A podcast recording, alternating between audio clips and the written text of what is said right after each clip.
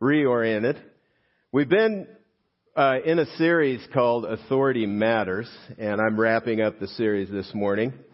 And as you hear the word authority, usually it conjures up the same kind of response as, okay, kids, it's time to take your medicine. I, I don't know about you, but it's, uh, it kind of has that feel to it sometimes. We, oh, authority. We got to think about authority. But if it's handled right, authority can be a tremendous source of joy. It's, it's a part of the very, very fabric of life. And so we want to do this series, um, not because it's time to take your medicine, but because the way that we handle the authority that's been given to us and the way that we respond to the authority over us makes a major difference in our lives and in the lives of the people around us. So we're looking at, at this topic and what Scripture has to say about it in this series, and I'm wrapping up today. But before I do that, I'd like to review where we've been. First week, we looked at authority starts here. Scripture tells us that all authority belongs to God. It's all His. He, he, and that makes sense, doesn't it? He's the one who created the universe. He rules it. He, he owns it. So, you know, if you make something, you, you own that thing. And so he's our owner, our creator, and he rules. The way that he rules, the way that he gets things done is he hands authority out to people who are responsible for a realm of authority.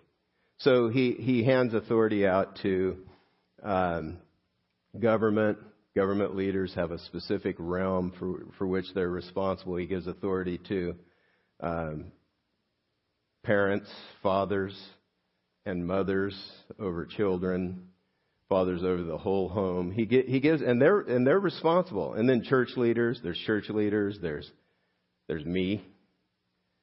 I'm responsible for the whole of Church in the Valley. That, frankly, is a concern of mine.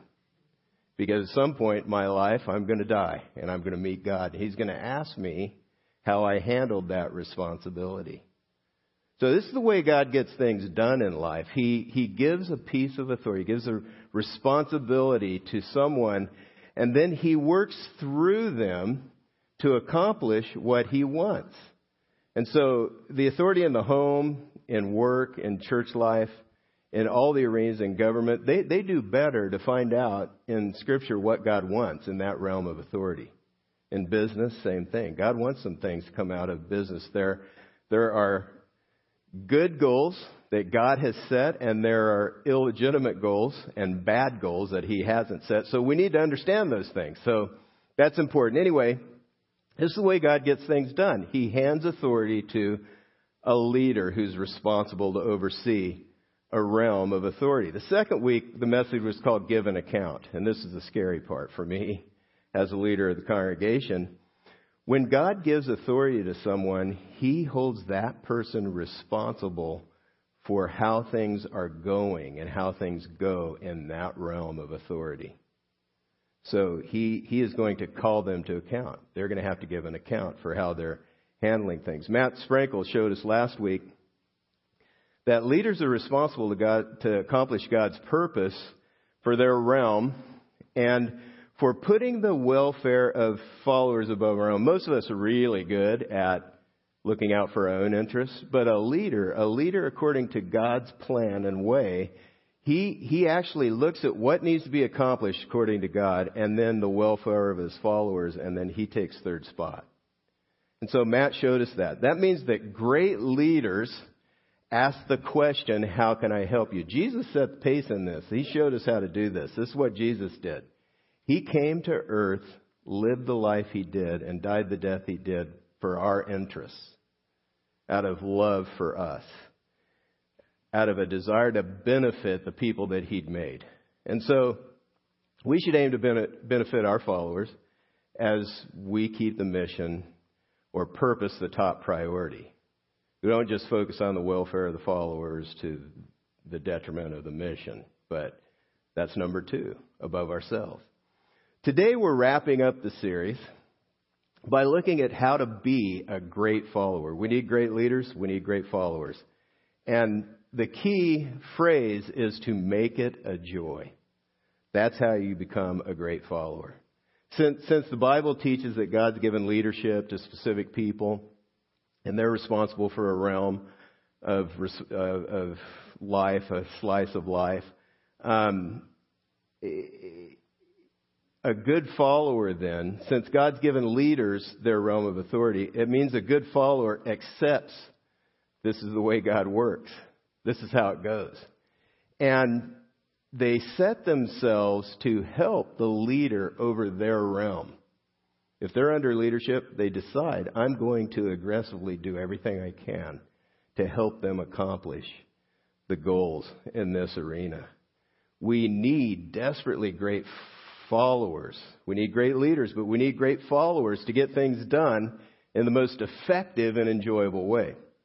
In a pickup football game, I don't know, guys, if you've ever been, maybe, maybe some of the ladies have been involved in a pickup football game, but the first thing that happens in a pickup football game is you have to decide who's going to quarterback your team. I, I've been in some seriously heated discussions about who's going to be the quarterback. Okay, I mean, you're, this, it's important because he's the guy in the huddles giving direction to the team. He's, you know, you get, you gather together, you, you get, get in the huddle and he says, okay, you go long, you go short, you run over somebody. You know, he's, he's giving direction in the huddle. So it's important. You need somebody to do that. Now, have you ever been a part of a team where the guy who wanted the quarterback job didn't get it? and they sulk and they whine and they give a half-hearted effort and your team gets obliterated. I, I have, okay? Just the guy we need to give all he's got to make it happen. He's sulking. Come on. I've been there. It's no fun. The way it works in every arena of life, there's a quarterback. There's a leader. There's somebody who has responsibility for that realm of authority, for that area of life. And they're the ones that call the play and call the snap. There has to be somebody like that. I was actually a part of a team on a church one time. It was in the 70s, so if, if you're from the 70s, you'll understand this.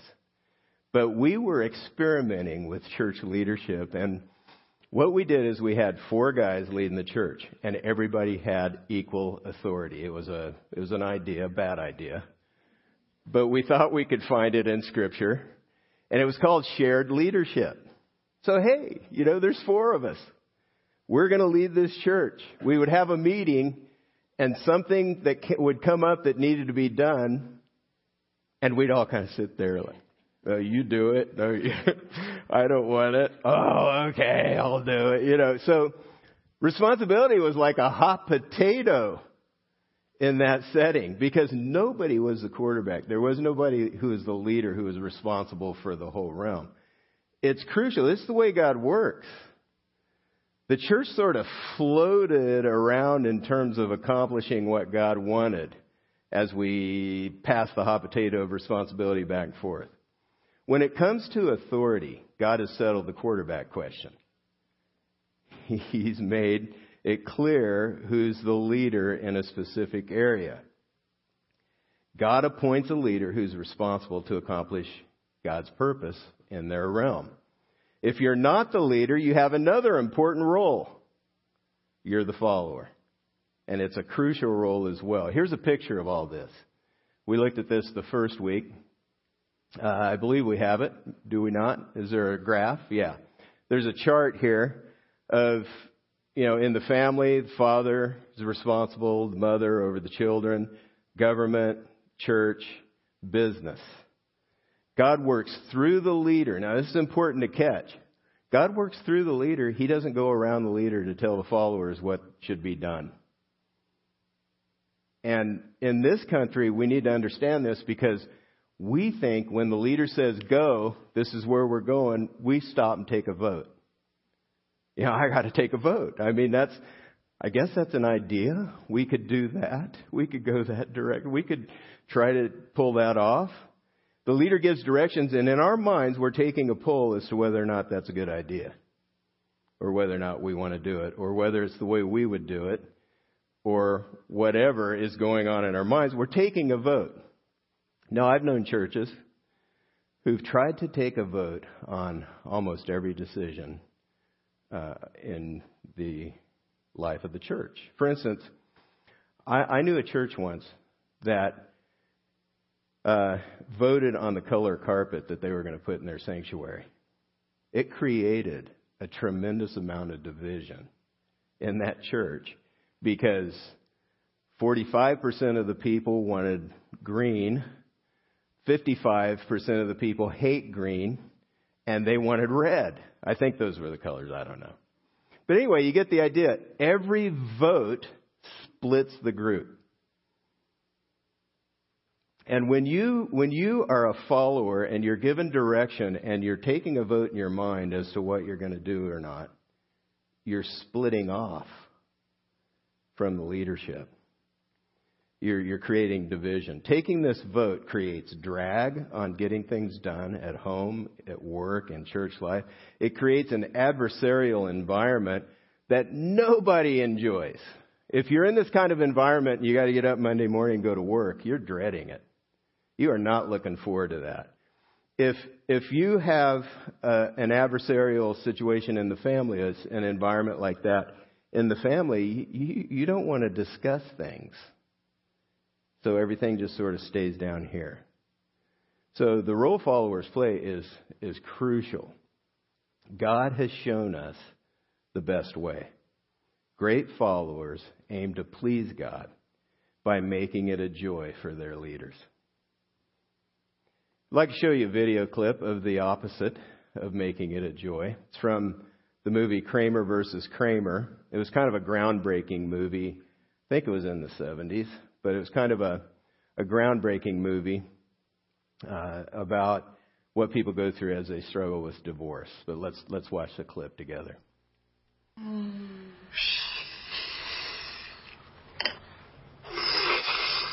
Right, come on. Put that down. Eat your dinner. It's getting cold. What is this crap? Salisbury steak. I hate it. You not hate it. You had it last week and you loved it. No, I didn't. Mm-hmm. Hate the brown stuff. It's gross. Okay, all that is is onions and gravy. I'm allergic to onions. You are not allergic to onions. You had this last week, and remember, I told you it was my favorite when I was a little boy, and you said it's my favorite too. I did not. Yes, you did. Here, it's regular hamburger. Just give it a little bite. It's delicious. oh, what's the matter? Think I'm gonna throw up. No, you're not. Are you gonna eat. It? Yucky. It is not yucky, Billy. Eat it.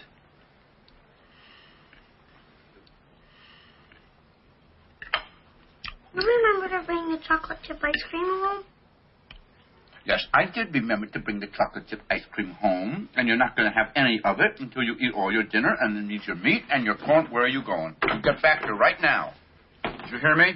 You better not do that. You'd better stop right there, fella. I'm warning you. Hey! Did you hear me? Now, you listen to me. Don't be smart now. You go right back and put that back until you finish your dinner. All right, I'm warning you. You take one bite out of that, you're in big trouble. Don't, hey, don't you dare. Don't you dare do that. Did you hear me? Hey, stop. Hold it right there. You put that ice cream in your mouth, and you are in very, very, very big trouble. Don't you dare go anywhere beyond that. Put it down right now. I am not going to say it again. I am not going to say it again. I am not. Ow! Don't you kick me. You hurt me. Now, is that hard to watch or what? that is the picture of making it a bummer for the authority over you. There are problems on both sides of that question, equation, and I'm not going to take time to analyze what was going on there. Woo! That makes me sweat. I'm breaking into a sweat up here. but anyway, you get the picture. Actually, the role of a parent is to train their kids in how to follow, and it's a crucial role. It's, it's, it's important that we learn we're actually smarter than them. So we need to think uh, uh, about how to, to make it so they follow, how to help them follow, how to train them to follow. Um, anyway, Hebrews gives instructions to the church that applies to every area of life. Uh, instructions for being a great follower. Here's what it says Hebrews 13, 17. Obey your leaders and submit to them, for they are keeping watch over your souls as those who will give an account. Let them do this with joy and not with groaning, for that would be of no advantage to you. According to Hebrews, great followers make it a joy when they do two things. We don't like these words, obey and submit. But those are the two things that a great follower does. Obey means to be easily persuaded. That's what it means to obey in this passage. You're easily persuaded. You, you may have ideas about the way it should be done, what we should do at all, what, what you think is the highest priority. You, you have ideas. But when the leader makes the call, you don't drag anchor in doing what they want you to do because you are more easily persuaded. Now, leaders have a realm of authority.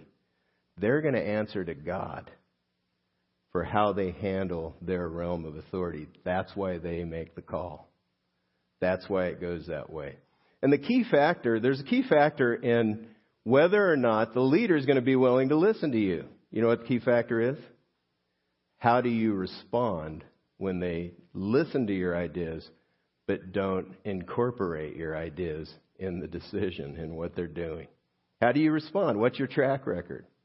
How, how have you done when you've given input and you feel passionate about it and then the leader does something else?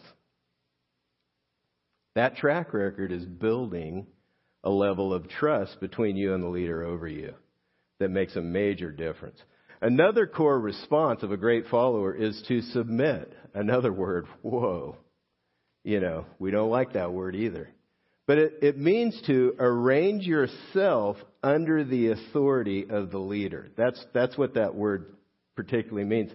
And it's always in the scripture, it's always used in a middle passive voice, which means that the leader doesn't force submission, but the, the followers choose it. Now, in some instances, obviously, leader has the authority to make it happen. But in, in Scripture, when the command is given, it's something you choose as a follower. And you, what you choose is to arrange yourself under the leader. You take your place. You know your place. And you take your place and you aggressively work to help the leader accomplish the goals they're trying to accomplish. Now the Bible is clear that we don't, we don't follow leaders into illegal or immoral activity, uh, in abusive situations. You may need to take decisive steps to protect yourself. But most of the struggles we have with leadership don't involve those extremes. If, if you and, and, and your leader have a similar temperament, interest, and approach to solving problems, you, you may not be following. You're just going the same direction they are. you know, you're just, hey, this is great. We're just having a walk in the park here. The leader thinks like I do. Let's go this way. And I agree. Some fall into the trap of looking for leaders that have the same temperament, same gifting, same interests, same approach to solving problems that they do. And when they don't find them, they look for another one. They keep changing it out. This can become an endless search to find leaders that I can vote for consistently in what they're doing. And it's a very dangerous place to be. It, it involves a, cha- a constant change of scenery, trying to find the person who fits, that I can click with and walk in the park with. The test of a good follower comes when their leader makes a decision and they don't agree. This is the test right here. At work, when your boss gives you an assignment and it's sort of a left brain creative assignment and you're really right brain you like numbers and data and you're thinking what? Uh, how how am i going to pull this off? Do, do they not realize this isn't i'm not gifted in drawing a horse or whatever the assignment is. And you, you think, this is crazy. Or maybe you feel the assignment is, a, is beneath your pay grade. Might be above your pay grade. Might be more than you think you can handle. This is where the test shows up. When you begin to doubt what the leader's doing. Here's where faith comes in. Faith trusts that God is going to use the leader to develop you. E- even when they don't get it 100% right. God's going to use it. So I follow. I agree. I try to draw the horse. Somebody asks me to draw a horse, they're in trouble. It's, I don't know. But that's, I gotta, if I get that assignment from a leader, I need to do my best to draw the horse. At home, when you have a financial challenge or an opportunity, or somebody thinks you should take the opportunity, somebody thinks you shouldn't, they're a little more cautious. Leader decides. If you have debt piling up, there's a speed at which you can pay off the debt. There are different speeds. One person thinks uh, we need to pay it off as fast as we can. Another person thinks I'd like to enjoy a little bit of life as we pay it off. When the quarterback makes the call, that's the test. That's when the test shows up. If you've been a, in a group or on a team here in church life, um, and the leader comes up with a plan and you think it's lame, you give input, you say, hey, I got an idea. What do, what do you think about this? What if we did it this way? You think your idea is way better, but they don't go with your idea. That's the test. That's where it shows up. A great follower yields the right of way to their leader as they face these tests. That, that's what it means to be a great follower. We tend to look, overlook the importance of following well, but it's a major factor in our success in life. We tend to think if I get the, the leader job, all the privileges that go with that responsibility, then I'm going to make it happen. But it's following well handling this responsibility, as small as it is, whatever it is, that God begins to build on. You learn things about handling responsibility that allows you to handle more, and then more, and then more. Following well is a major factor in our success in life. This is behind God's command to kids to honor and obey their parents. This is why it's so important to train our kids to obey us. Because the future is grim for kids that don't learn to obey their parents and follow authority. And I think the guy on the video clip's in trouble. I hope I hope the parent made a comeback because he's a grown man right now. um, family is a place designed for that to happen. And the reason that's so crucial is because the rest of your life you're going to be either handling authority or under authority, and you need to do it well. Following legitimate authority gives us an umbrella of protection. If we step out from under the umbrella, we're in the danger zone. You may get away with it for a while, but when the hailstorm comes, it's very painful because you have no protection. You're on your own. God will leave you out there on your own. He, he works through the authority to accomplish what he wants to accomplish.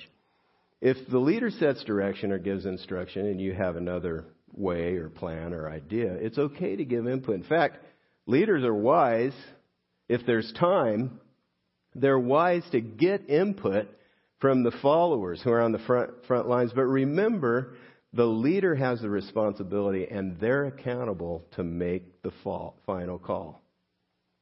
You, you respect that and you obey and submit. You're easily persuaded and you yield as a good follower. And if you do that consistently, you'll be a great follower. Paul uh, gives us an example in Philippians of how to make it a joy for your leader and, and experience the good that comes out of that. Uh, he, he writes about Timothy. In fact, he's writing a letter to the church at Philippi, which is the first church that he started in Europe. And in, in the letter, he tells them, he tells the church that he's sending Timothy to him. And Timothy had worked with Paul for about 10 years. They church, started churches all over Europe and Asia Minor. And um, in the passage we're going to read, Paul is actually writing from uh, prison. And he was in prison for his faith, for sharing the gospel, and people were trying to squelch it, the gospel and the Jesus movement. And so he was in prison for doing that and about to face trial. Timothy is by his side, and he's about to send Timothy to the church for encouragement and to find out uh, what's going on with the church so he can bring a report back to Paul. Take a look at how Paul talks about Timothy. We looked at this passage a, a couple of months ago, but I want to look at it from a follower angle.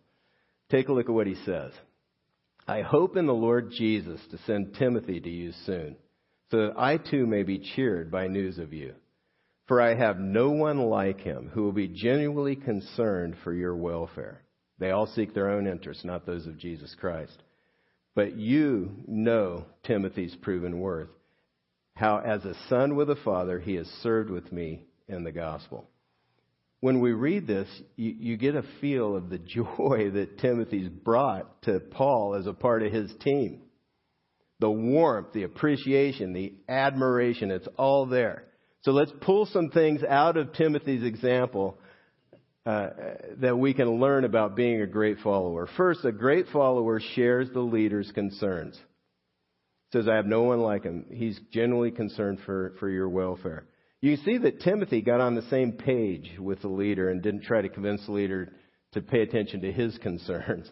But he got on his page. Since Paul was concerned about the Philippians, so was Timothy. He's in the game with them. The word concern expresses a strong feeling for something or someone, often to the point of being weighed down or burdened by it. If you don't, if you don't have money in the stock market, you don't care how it goes every day, do you? I mean, you, you don't, you're apathetic about whether or not it's up or down or what's going on with it. You, you don't really care. But if you have a good portion of your life savings invested in the stock market, you're really paying attention. What, what this passage, what's behind this statement here is that Timothy was invested in what his leader was invested in. He was investing in the same, he was pouring his life into the same things as the leader, and his heart was tied to it. He wasn't detached. Second, a great leader sets their own interests aside. It says they all seek their own interests, not those of Jesus Christ. Paul is used to interacting with people in churches who were self centered, self focused, self absorbed. And Timothy wasn't. Timothy was concerned for the welfare of others. He was concerned about Jesus Christ's interest, and so was Paul. And this stood out from the crowd. Paul really appreciated this. If, if you take in the big picture of what's going on and you try to help your leader reach his goals, you're going to stand out from the crowd in every arena at home, at work, in church life, in, in relating to the government, whatever it is. There's no doubt that Timothy had his own interests. No doubt, we all do. but he didn't push those forward to Paul. He, he didn't push his interests on Paul. He chose to make the interests of Jesus Christ number one. And if the leader and the follower both put God's goals first, good things flow out of that. Good things begin to happen. Because then you start handling things rightly. You treat people with justice. And you do the right things. You make prudent decisions in your business, in church life, at home. If you're a follower, um, you, you want these kinds of leaders. And if you're a leader, you want these kinds of followers. The last thing we see, the final thing we see about Timothy is he remains faithful over time. But you know, Timothy's proven worth. How was a son with a father, he has served with me in the gospel. His character had been tested over and over and over again. It was quite a ride they were on. They were facing persecution, trouble at every turn. Timothy stayed after what needed to be done. He was faithful, and he had proven it. He was loyal to Paul. He was loyal to uh, the mission that God had given them, and to do the assignments that God, uh, that Paul had dished out with excellence.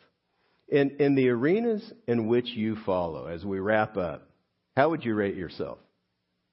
In the arenas where you follow, based on the characteristics we've looked at this morning. Obedience, being easily persuaded, submission, yielding the right of way to the leader in the area, um, sharing concerns, these things. These things we've looked at. Uh, how would you rate yourself? Poor, just okay, good, or great? Think about that for a moment. Where are you at in your arenas? Think of the difference it would make if you set yourself to follow aggressively.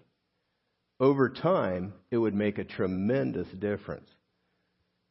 Life would be so much more enjoyable. Now, here's the interesting thing, and this applies to followers as well. Um, it's been hot lately. We're spoiled in California, let's face it. Okay? I think most of the country, if they came to our area right now, even in the hundreds, it's very different than humid, thick, 105 degree weather or whatever it is. But anyway, it's been hot lately. I mowed the lawn on Friday morning. As I was mowing the lawn, I got thirsty. I got real thirsty because it's hotter than normal and I guzzled the water. That's what you do when you get thirsty, right? What's interesting is relationally, it works exactly the opposite of that.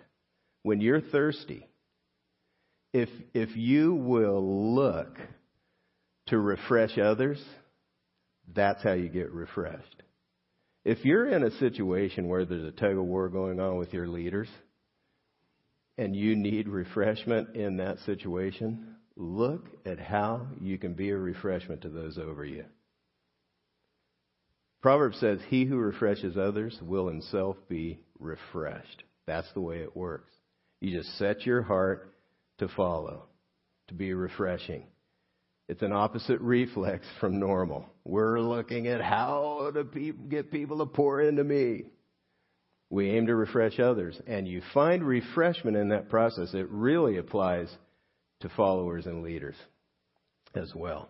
If you become a great follower, you will be a refreshment to your leaders, and the joy will spill over into your life as well. Would you pray with me? Father, we thank you for the truth you give us in your word that really deals with what we face in life, not uh, what we dream of facing, but what really actually happens in our lives. And I thank you for the practical guidance that you give us, for the way that you cut to the heart of the issue. And I ask God that you'd really help us to do, to take the steps that you've laid in our hearts to take, and to follow you wholeheartedly in them. In the name of Jesus Christ, I pray. Amen.